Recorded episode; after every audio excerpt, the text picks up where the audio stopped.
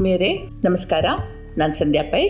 ಒಂದಾನೊಂದು ಕಾಲದಲ್ಲಿ ಒಬ್ಬ ರಾಜ ಇದ್ದಂತೆ, ಕಂದಾಯದ ರೂಪದಲ್ಲಿ ಪ್ರಜೆಗಳು ಪ್ರಾಮಾಣಿಕವಾಗಿ ಒಪ್ಪಿಸ್ತಾ ಇದ್ದ ಅಪಾರ ಸಂಪತ್ತನ್ನ ರಾಜ್ಯದ ಅಭಿವೃದ್ಧಿಗಾಗಿ ಪ್ರಜೆಗಳ ಜೀವನ ಮಟ್ಟ ಹೆಚ್ಚಿಸಲು ವ್ಯಯಿಸ್ತಾ ಇದ್ದ, ಅಂದ್ರೆ ಖರ್ಚು ಮಾಡ್ತಾ ಇದ್ದ.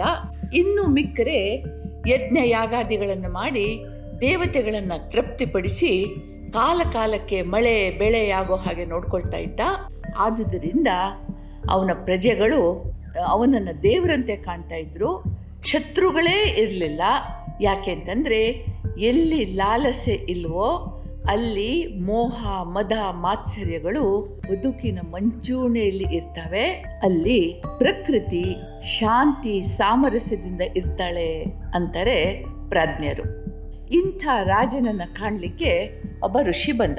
ರಾಜನನ್ನ ಕಂಡ, ಹೇಳ್ದ ಗುರುದಕ್ಷಿಣೆ ನೀಡಲಿಕ್ಕೆ ತನಗೆ ಒಂದು ಲಕ್ಷ ಹೊನ್ನ ವರಹಗಳ ಅಗತ್ಯ ಇದೆ ಅಂತಂದ. ರಾಜನ ಮುಖ ಸಣ್ಣದಾಯ್ತು. ನೋಡ್ತಾ ಇರೋ ಹಾಗೆ ಈ ಋಷಿಗೆ ಗೊತ್ತಾಯ್ತು, ರಾಜನ ಭಂಡಾರದಲ್ಲಿ ಸಿರಿ ಇಲ್ಲ, ಖಾಲಿಯಾಗಿದೆ ಅಂತ ಹೇಳಿ. ಯಾಕೆಂತಂದ್ರೆ ಯಾವ ರಾಜ ತನ್ನ ಪ್ರಜೆಗಳಿಗೋಸ್ಕರ ಖರ್ಚು ಮಾಡ್ತಾನೋ, ಅಲ್ಲಿ ಏನು ಬಹಳಷ್ಟು ಉಳಿಯೋದಿಲ್ಲ. ಇರಲಿ. ಇವನು ಮುಖ ನೋಡಿ ಋಷಿಗೆ ಗೊತ್ತಾಯಿತು. ಹೇಳ್ದ, ರಾಜ, ನಿನ್ನ ಭಂಡಾರ ಬರಿದಾಗಿದೆ ಅಂತ ನಾನು ಹೇಳೋದಿಲ್ಲ. ನನಗೆ ಬೇಕಾದಷ್ಟನ್ನು ಕೊಡಲಿಕ್ಕೆ ನಿನ್ನ ಹತ್ರ ಇಲ್ಲ ಅಂತ ನನಗೆ ಗೊತ್ತುಂಟು. ಆದುದರಿಂದ ನನ್ನ ಬೇಡಿಕೆಯನ್ನು ನಿರಾಕರಿಸುವ ಹಕ್ಕು ನಿನಗಿದೆ ಅಂತಂದ. ಆದರೆ ಒಂದು ಸೂಕ್ಷ್ಮ ಇದೆ. ಬೇಡಿ ಬಂದವರನ್ನು ಬರಿ ಕೈಯಲ್ಲಿ ಕಳಿಸೋದು ಗೃಹಸ್ಥ ಧರ್ಮ ಅಲ್ಲ. ಇದನ್ನು ಒಂದು ವ್ರತದ ಹಾಗೆ ಪಾಲಿಸಬೇಕು ಅಂತವೇ ನಮ್ಮ ಶಾಸ್ತ್ರಗಳು. ರಾಜನಿಗೂ ಇದು ಅನ್ವಯಿಸ್ತದೆ. ಅವನು ಹೇಳ್ದ, ನನಗೆ ಮೂರು ದಿನಗಳ ಗಡು ಕೊಡಿ ಅಂತಂದ.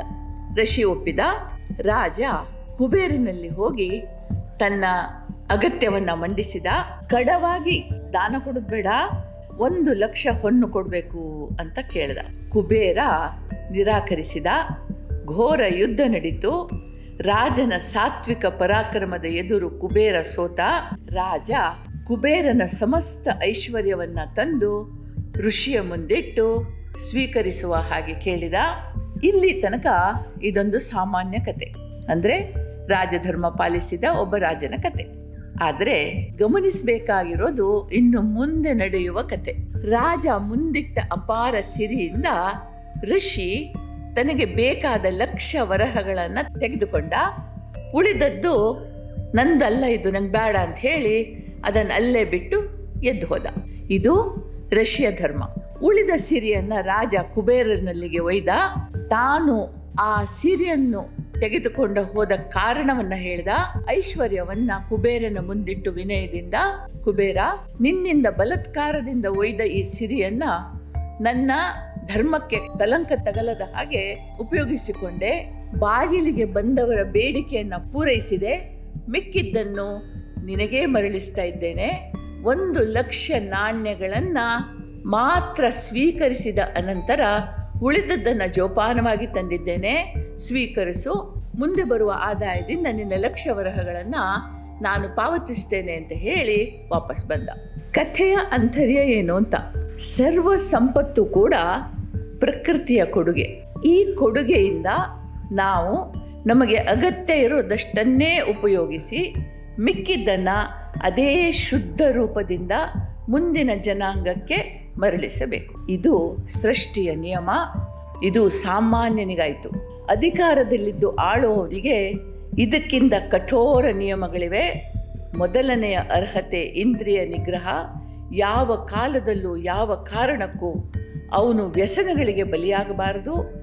ಕಾಮ ಎಂದರೆ ಬಯಕೆ. ಯಾವುದಕ್ಕೂ ಇದನ್ನು ಅನ್ವಯಿಸ್ಬೋದು. ಕಾಮ ಕೇವಲ ದೈಹಿಕ ಮಾತ್ರ ಅಲ್ಲ, ಮಾನಸಿಕ ಕೂಡ.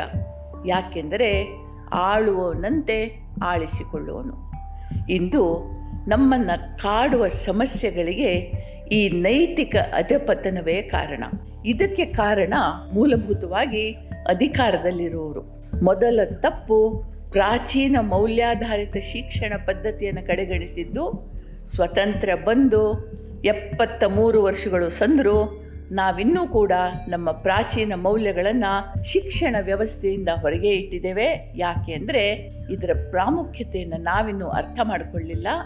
ಸರ್ವಕಾಲಿಕವಾದ, ಇಂದು ಅತ್ಯಗತ್ಯವಾಗಿರುವ ಬದುಕಿನ ಈ ಸೂತ್ರಗಳು ನಮ್ಮ ಶಿಕ್ಷಣದಲ್ಲಿ ಅಳವಡಿಸಲ್ಪಟ್ಟರೆ ಮುಂದಿನ ಜನಾಂಗ ಈ ರಾಜ್ಯನಂತೆ ಯೋಗ್ಯರಾಗುವುದರಲ್ಲಿ ಯಾವುದೇ ಸಂದೇಹ ಇಲ್ಲ. ಕೆಲವರು ಬಂದರು ಸ್ಥಾನಕ್ಕೆ, ಆದರೂ ಬಹುತೇಕ ಮಂದಿ ಸೂತ್ರ ಹರಿದ ಗಾಳಿ ಪಡೆದಂತೆ ಹಾರಾಡಿದರೆ ಹೊರತು ಯಾರು ಸೂತ್ರಗಳಿಂದ ಬಂಧಿತರಾಗಿ ಬಾಳಲಿಲ್ಲ. ಈ ಬಗ್ಗೆ ನಾವು ಗಂಭೀರವಾಗಿ ಆಲೋಚನೆ ಮಾಡಬೇಕು. ಯಾಕೆಂದ್ರೆ ಮುಂದೊಂದು ದಿನ ನಾವು ಇಲ್ಲಿ ಮತ್ತೆ ಹುಟ್ಟಿ ಬರೋರು ಇದ್ದೇವೆ ಆದ್ದರಿಂದ ಇದಕ್ಕೆ ಗಮನ ಕೊಡೋಣ. ನಿಮ್ಗೆಲ್ರಿಗೂ ಒಳ್ಳೆಯದಾಗಲಿ ಜೈ ಹಿಂದ್.